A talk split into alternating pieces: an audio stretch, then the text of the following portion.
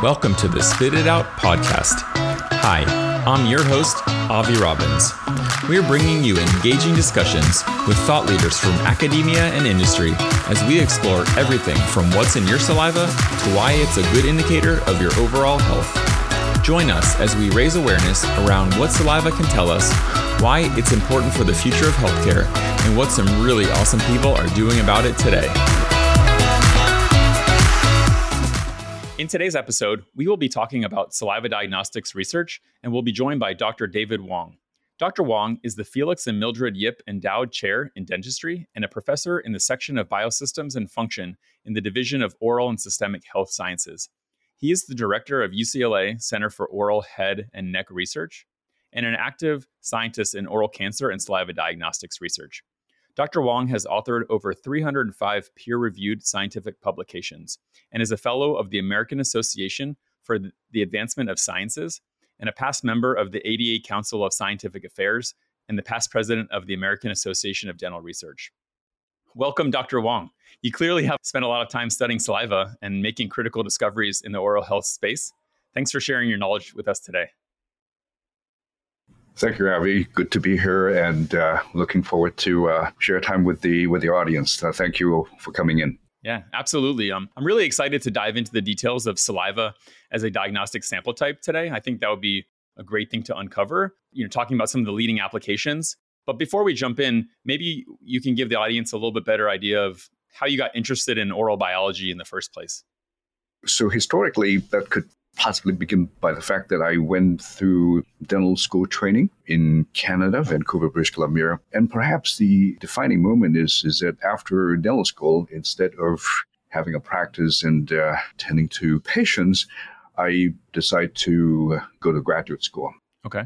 And so when I applied to graduate school and I went to Boston, I went to Harvard, and, and there was a defining moment there as well, uh, Avi. And that was in the mid 80s. And that was a year when the first human cancer gene was discovered. And I felt that I know how to drill a tooth, I know how to do a denture, but scientists could go into a cancer cell and amongst the thousands and thousands of genes that could put their hands onto that that version of the cancer cell that can turn a normal cell into cancer cell. I thought that is just so amazing if I could acquire their skill set, knowledge base, and apply it to dentistry. And that's what I ended up doing and continue to, to do to this day. And oral biology represent a segment of dentistry that is scientifically driven and, and advancing into the rationale of, of our profession, dentistry. So I went to graduate school in that particular discipline, uh, Abby.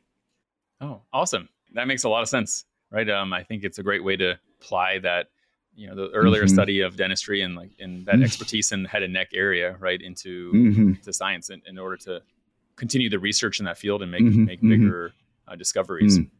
Thought I'd share a little bit of our story and how we came to be. I'm really a big fan of your work. When we first started the Porex Life Sciences Institute, we were interested in saliva because there's a lot of mm-hmm. macro trends going on that diagnostic mm. space, like the push for at-home collection and minimally invasive sample collection. And mm-hmm. as we started to research saliva diagnostics mm-hmm. and better understand the needs and the technical challenges in the space, we came across mm-hmm. actually a lot of your publications.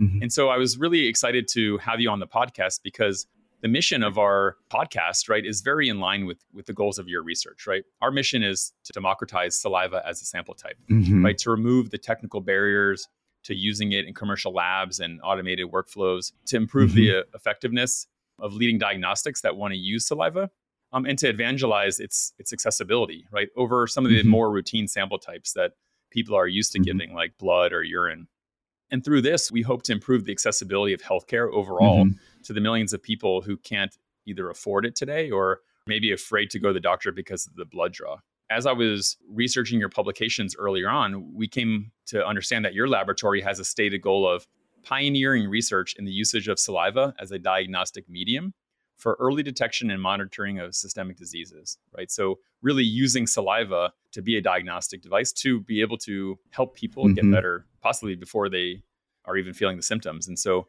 maybe you can tell us a little bit about your lab and maybe a high level biological view of why saliva can work to detect and monitor you know, these diseases.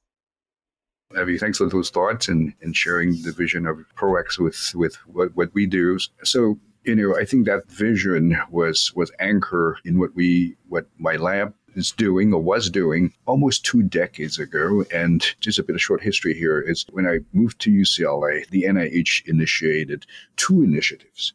Okay. Which one is to decipher comprehensively all the proteins in saliva.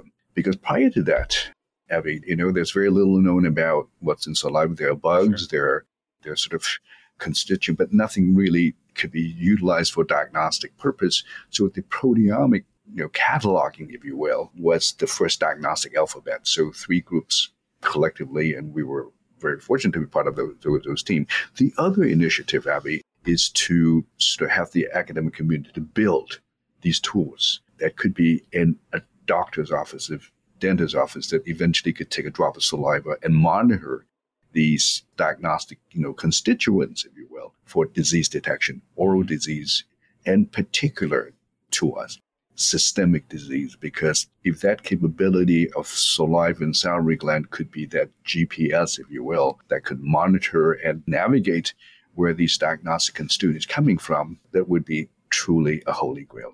And now, almost a decade and a half later, liquid biopsy as we know it, the yeah. oral systemic connection is clearly there. So that's a very empowering thought. And I'm excited to share with you perhaps later today is how these are coming together.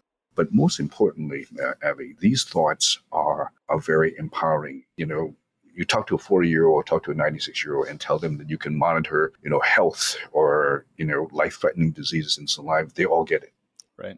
However, if the question were to be asked is if you take this question outside the four walls of a school of dentistry and go to the school of medicine, which in your institution and mine is right next door, there's more skepticism than acceptability. And I guess I'm saying that only because the challenge, the task for us is to enable the, you know, the, the mechanistic underpinning, how did it happened. We and others are beginning to do that. And that vision about having saliva to be able to detect systemic and, and oral diseases would only have its door fully open for us in our profession when that happens. You know, why do you think there is that skepticism outside the, like as you mentioned, the the walls of the, the dentistry building? Because we come across that all the time. And I think there's a couple angles from my perspective. I really love to get your perspective. But from what I see, there's the scientific knowledge or, or, research that's available. So if you're trying to imagine what's a normal level for something in blood, very well understood the cause and, and, and, effect of that, and perhaps not as much so in saliva in all areas. In some areas, much more than others. And so the one is this scientific evidence, right, that mm-hmm. maybe isn't as well known, or maybe you can enlighten us there. But the other piece, perhaps, is the, the challenge of using it saliva as a tool because it's automatically adulterated, right? People can put whatever they want in their mouth. A lot more challenging to put stuff into their mm, blood. Mm-hmm. So perhaps you could talk to us about the challenges that you see and, and what are the steps that we as a community of saliva evangelists need to be doing to accelerate the acceptance of this sample type. So in our mind, there's always been one criteria. Okay. And the utilization of saliva as a clinical fluid to the dental profession, to dentistry, is almost like a religion. they believe in it, okay? It just does. Oral systemic connection, people with HIV, you have hairy tongue, because it's, well, it, it is. But however, the mechanistic underpinning, as you said it, is totally lacking. Not totally, it's, it's lacking. So there lies the skepticism. And if you were to submit a paper, a manuscript, a grant, and I mean, we're all evidence based profession right now, and the lack of that. And I think that really is what is driving this concept forward. Now, with that being said, saliva is also plagued by social, cultural, and behavioral pushbacks you know, people think about saliva association in negative ways. People say things like, I spit on you, I spit on your grave. And, and all these negativity are really social, cultural in origin, and there's no scientific merit to it. But I'll submit to you, Abby, that should the day come when a systemic disease, be it pancreatic cancer or lung cancer, be credibly scientifically foundationed how it can be deciphered in saliva, that table will turn. Okay. And also, if the performance of utilizing saliva as a fluid having a performance that would outperform other capability of detecting this, this entity, then the table will turn. And those are the criteria that would drive it. Do we need anything to replace blood chemistry? No. Right. Do you need to replace a glucometer to monitor diabetes? No.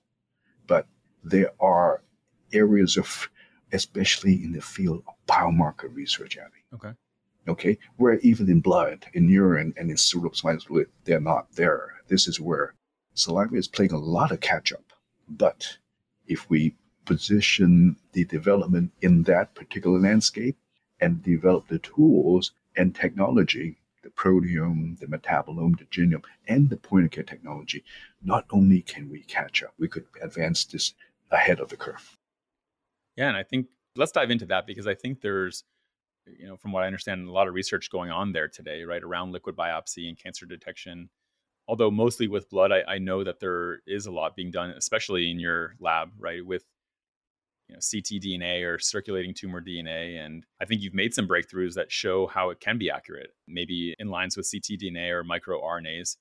You know, the interesting thing is a lot of our listeners have come to understand these terms, right? DNA and RNA mm-hmm, and PCR mm-hmm. due to COVID 19, really making sure. making this part of the science world public, which I think is a fantastic thing. Um, but then, mm-hmm. but there mm-hmm. are a lot of intricacies. So maybe you could start off by giving us a primer on what is ctDNA and, and microRNA. And, and then from there, I'd love to dive into some of your research that shows the possibilities of saliva with cancer detection. Certainly. So ctDNA stands for circulating tumor DNA, and microRNA are microRNA per se, but they constitute we term the omics constituents that exist within our body in interstitial fluid, in circulation, and in saliva. And these are the constituents that are being captured and utilized for personalized medicine application to tailor treatment. Okay. To prognostic a disease outcome. So the point here is that, you know, we as a lab has a scope that address all of these constituents. Okay. But of all of these constituents, I, I said earlier, it is most important to scientifically credential how saliva could be utilized for early detection of diabetes or for a cancer. In our case, our first inroad is lung cancer, and for good reason. However, the point here is that, you know, as an academic lab, we need to focus. If we can credential this one systemic disease for early detection in saliva and reach its regulatory approval and reach a clinical deployment, the rest of the doors will open. Okay? Absolutely. That's where the skepticism needs to be allayed and alleviated. And so that's where we are back to circulating tumor DNA and microRNA, in particular circulating tumor DNA, Abby. Tumor cells in our body, they go over turnover. They go over cell death. They go over turnover. And in the process of doing so, they shed okay. their genomic DNA. And as we know now, every human cancer cell have a genomic signature in their genome. It's like a fingerprint. Okay. Lung cancer has one, breast cancer has another one, oral cancer has another one. And when they shed these signature fragments, they come into blood and they come into saliva. So that constitutes the concept of liquid biopsy. You can access a tumor cell's genomic fingerprint by detecting these mutations in an individual that has developed that tumor in blood and in the saliva. see. So technology developed that and harnessing that allow non-invasively. So you don't need to have asymptomatic individuals that say, "Oh, I, I developed a lump, you know, bump." Then you can detect these targets even prior to clinical manifestation, and that's the power. Yeah, early detection is the key. Yeah, being able to to understand yes, you know, the diagnostic before even the symptoms come on, right? In early screening and especially as you can imagine in connection with a routine, let's say dental visit, right? Uh, where indeed saliva is being swapped all the time amongst clinician and patient. Indeed. You talk about then, you know, microbiome and proteome and all these these omics, right, coming together. Maybe if we take half a step back, a lot of that didn't exist for saliva, right? And there was an article published a while ago now, 2010, right, on in the Biomed Central, where you describe creating saliva ontology, right, in order to create this foundation for saliva research, right? So maybe this is part of what we're talking about to be able to build up the, the scientific evidence for saliva. Can you tell me, you know, maybe more about that work, but but how far has come today, right? and I think that probably relates to you know how you've come to advance your work into liquid biopsy. But maybe as a background, that work on the saliva omics database. Sure, that's a good question. So when we and and a group at UCSF, Susan Fisher, and also at Scripps, John Yates, together, three groups collectively to comprehensively decipher the salivary proteome, all the protein in saliva. Part of that process was to develop a dictionary. Okay.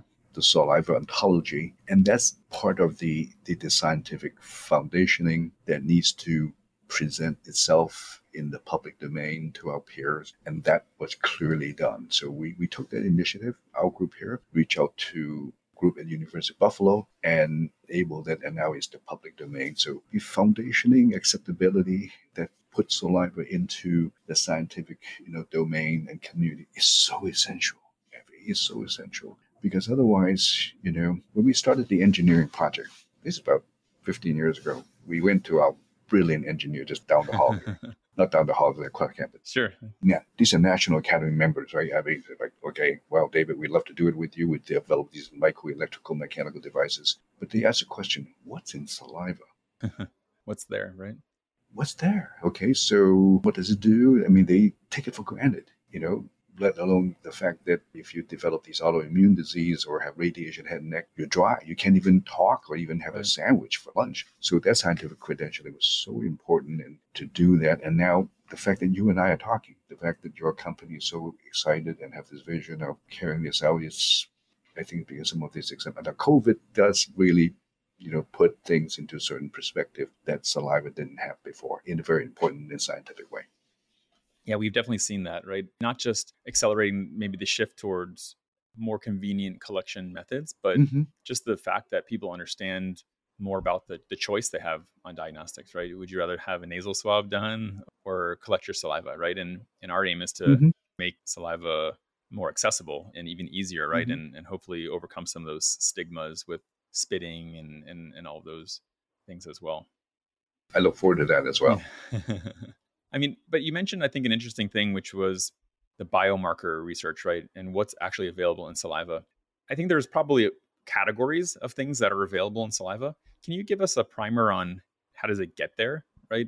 How do you find these biomarkers in saliva and why are they showing up there? So, the presence of these personalized omics constituents in saliva is no different than their presence of these omics constituents in blood or any other body fluid. Okay. I think that's that's the best way to say it. Only because saliva isn't at the pedestal where mm-hmm. blood and urine is, they don't think it, gotcha. it, it has it. Things that end up in saliva, it's almost like, okay, it's like they dump it from somewhere. It's like a garbage can. but it's not. Okay. Here's the exciting thing. In the past 10 years, one of the most important development is that as a cell sheds its constituents into interstitial fluid, they're not shed in free forms. They are captured in moieties known as extracellular vesicles. Okay. They're like little vesicles that contain these omics constituents, the microRNA, the ctDNA, and these vesicles are like vehicles, and they would have a GPS to direct where am I going from, you know, today from Los Angeles to where are you, Avi? Yeah, we're, uh, we're here in Atlanta. Atlanta, okay. We're driving there, but we have a GPS. Yeah. So these vehicles, am I driving a Ford? Am I driving a, a Toyota? These vehicles are now defined. We were part of that process to decipher that. Okay. So these constituents are now becoming the mechanism. We know that, you know, David is driving a Toyota license plate this with a GPS from Beverly Hills to Atlanta to, to visit Avi.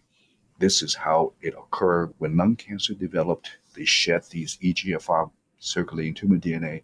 They are encapsulated in this EVs and they are driven towards the salivary gland and other places in the body as well, and they show up in saliva. Let me ask this, this question in a slightly different way. In addition to them being showing up as biomarker in saliva, the underlying question: Why are they in saliva? Right. When they come into saliva, they are being swallowed. They're not being spitted out. Okay? They're mm-hmm. swallowed. They go down the esophagus, they go down the stomach, the GI tract, where in the distal ileum, Abby, 70% of our mucosal immunity is there. The Peyer's patches that get associated with these EVs are the signaling molecules that inform our immune system. There's an infection going on in some part of the body. There's a tumor developed. So launch an immune response to ward off these invading mechanisms or a tumor development. There's a biological rationale to it. As it happened, when they come into life, we can harness them as biomarkers. Okay. So your body is using it already, right, to understand it. So we can intercept at least a portion of it and make the same determination, right, outside of the body. You know, I learn something new every day. I'm not surprised, right? But that's fantastic, further at least of my understanding of, of how that works. It really is. It's very, very exciting horizon. It's a very exciting, you know, area for research. And this is where I go back to where if dentistry could make a contribution towards biomedical research, you know, medical research. This is yeah.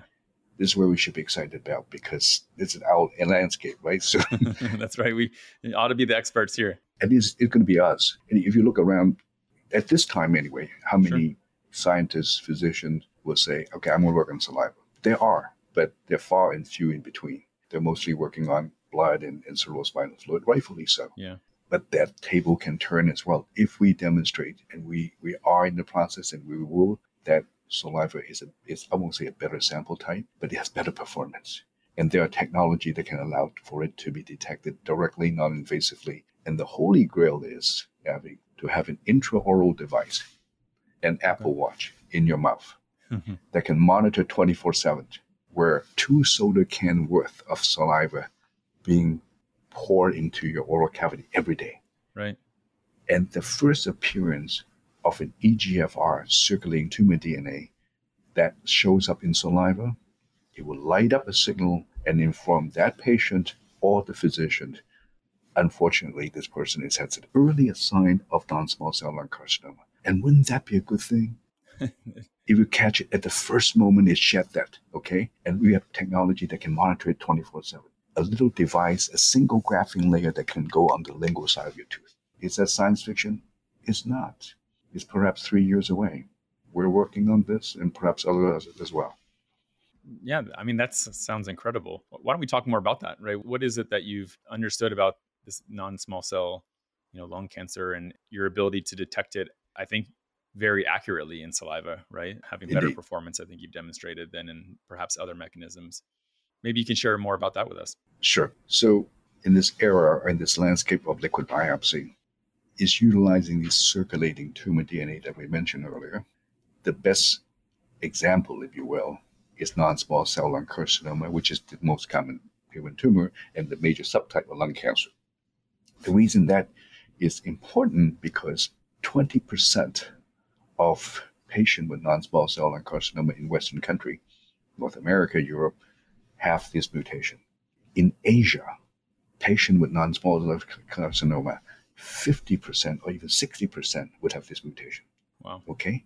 And that is the most frequent mutation that you can detect in circulating tumor DNA. The point there is that these targets are, are shed by non-small cell lung carcinoma. If there's a, a way to detect them in blood or in saliva, you would be able to detect this disease. It's, it's a pathognomonic target, meaning if you have it, unfortunately, Mrs. Jones, you have non-small cell lung carcinoma.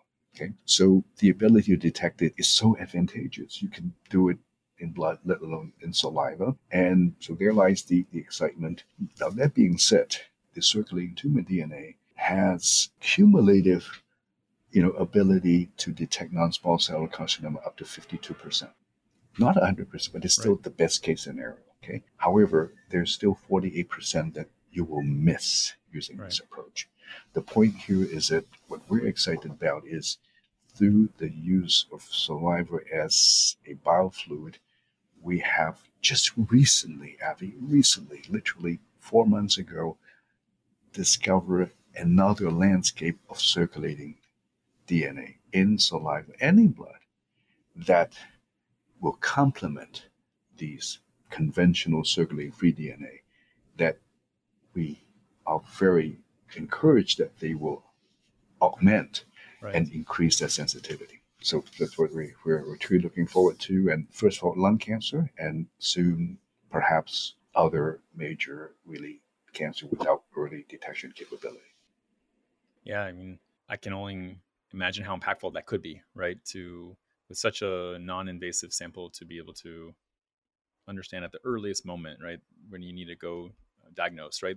There's other things out there, right, that let's say colon cancer, right, where you can do colonoscopy, right? It's fairly invasive, but probably worth it, right, to understand yes. the risk ahead of time. But yes. can you imagine to be able to detect something like lung cancer, right, with just saliva? And I, I think you're doing more than imagining it, right, which is which is what's fantastic and incredible, right? How far you're coming. And maybe you kind of hit my next question, which is, you know, some of the the future research that you've been looking at, right? It, it looks like augmenting, right, what you've already discovered with the circulating tumor DNA for lung cancer. What else is going on in saliva research out there today? Maybe it's in your lab, maybe it's elsewhere. What are some of the kind of cutting edge discoveries that people are making, and what do you see people focusing on next? So, I personally see or hope the two development will, will happen concurrently. But importantly, one is the scientific credentialing. Sure. There's no substitute for that. Okay. So a religion is good, but it goes so far. Okay. And you and I know it outside these four walls. Our colleague would say, well, show me how it happened. Okay. I just don't believe it. I think that's the best, you know, way I can put it. But that's happening. The vehicles that convey these targets are beginning to reveal themselves. Okay. And new roadmap is being deciphered and acceptability is beginning to fall in place, which is important. Secondly, is industrial development. Clearly, it's happening. COVID yep. really amplifies that. Okay, so, but there are engagement by industry that's beginning to look at well, if it does so much for COVID 19, you know, what else can it do? It's beginning to hit that radar that industry is looking at. And you and I are very much aware of that. It's happening as we speak in, in a good way. Right. But I continue to really advocate the need to credential scientifically because otherwise you can have a periodontal pathogen test that will go so far. You can have, you know, 20,000 dentists using it, but it's not even LDT, let alone FDA approval. And most importantly, if it's not reaching those level of regulatory evaluation, how good is it? Right. Is it just a buzz? But if it's it's fully credentialed, it will go so so much farther, longer, and stability to our profession really really is. And uh, yeah, so those yeah. two development, I'm truly excited about it. You know, you mentioned it, an interesting point that COVID is bringing a lot more industrial interest in this area, right? In saliva, right? Because it's obviously solves a lot of problems to going and getting blood from someone at their mm-hmm. house, right? As an example, I imagine that in turn will you know fund more research to provide more scientific evidence what can we be doing right to help build that scientific evidence? Are there other things that we can be doing or is it just taking the effort to try to bring these diagnostics through the system that exists today right? Fda regulation you mentioned. I guess when you say we you mean the industrial sector.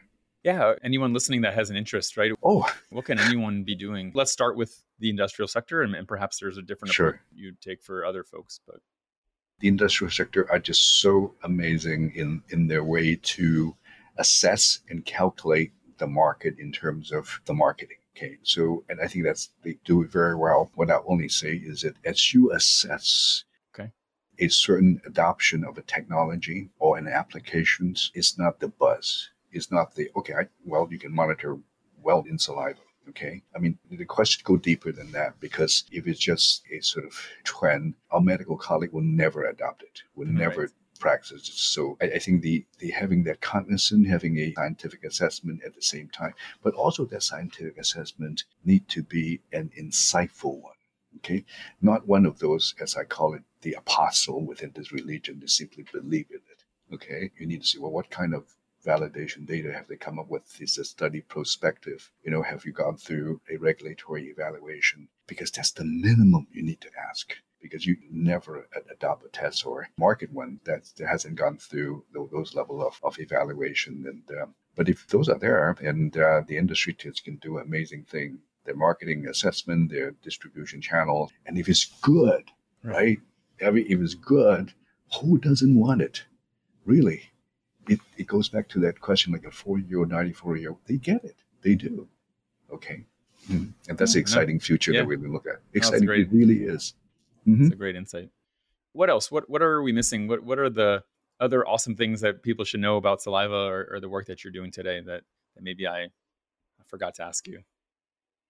It needs more people like you, Avi, and advocate, you know, the development, the the scientific credentialing. We need we need funding agency to to sort of be cognizant of, of its capability. But this is happening. Yeah. If it means anything that the National Cancer Institute funded six groups in liquid biopsy. Okay and uh, two groups at Harvard, Yale, Hopkins. We're one group on the, on the West Coast, and, and perhaps we're a group that, that brings saliva into the picture yeah, here.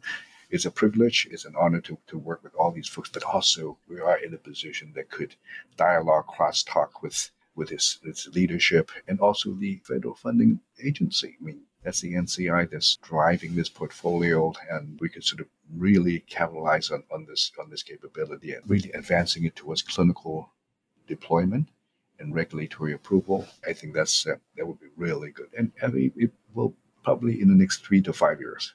Okay. No, that's great to understand, um, and certainly I think brings a lot of optimism, right, in, the, in that window. I definitely see more interest, right, just in the few years that we've been involved in it, mm. and um, you know, meeting a lot of great um, advocates, right, and people that are doing a lot of great work like yourself. Um, look, I really appreciate you coming on on with me today. Um, I think we all have a much better idea of the importance of saliva as a sample type, uh, but not just why, but how, right? Which is which I think is so interesting, and it was great diving into the science behind it and the cutting edge research that you're doing to further the impact of saliva. And for everyone that's listening, I, I hope you can appreciate more of the power of the liquid that's inside your mouth, right? And if you want to, to learn more about Dr. Wong's uh, fantastic work, we'll post a link uh, to his lab's website in the episode's show notes, which you can find on our site, www.spititoutpodcast.com. Thanks for listening to the Spit It Out podcast. I'm your host, Avi Robbins. Subscribe wherever you get your podcasts and follow us on our journey to raise awareness about saliva diagnostics, the future of healthcare, and hear stories from some really awesome industry and academic leaders.